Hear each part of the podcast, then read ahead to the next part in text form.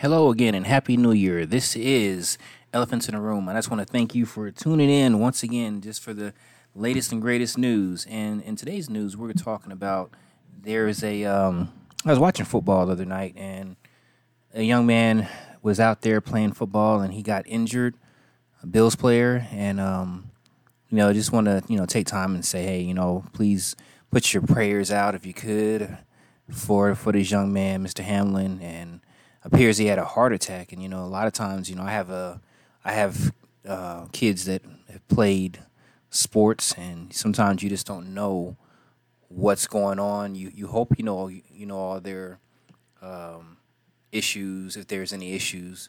You hope there's no underlying ailments that are afflicting your child. And this young man, his mother was in the crowd. This is theoretically Monday Night Football. And to watch this young man get up and then fall down, and it's heartbreaking. I mean, I sat there, and even right now, even just talking about it, it's thinking that before that game, he was never thinking that, hey, this could happen to me, or I could be afflicted. And will the young man play football again? Hopefully, but there's a strong possibility that he may not play football again, or may not do too much of anything again, or he could make 100%. But I can tell you this right here: I watch TV, and I don't like the mainstream media for a lot of things that they do. But one thing I will say is that there has been a resounding this gentleman.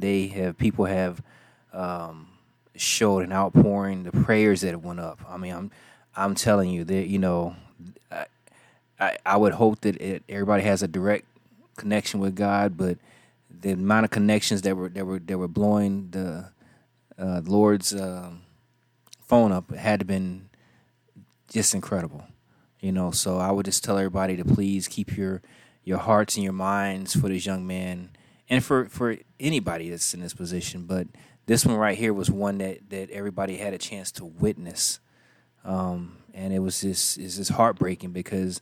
You want to be able to help, but there's nothing you can do. And for them to have to work on that young man in the middle of a football field with, cameras showing, and, you have 50 or 60,000 fans in the stadium and whatnot. I can only imagine. And for that young man's mother, I just send a special prayer out for her, and hopefully that she's having some kind of peace and he's making some kind of progress tonight. So I would tell everybody just to keep your eyes on your child, and please throw up some kind of prayer for this young man. Again, this is Elephants in a Room. I want to thank you for tuning in.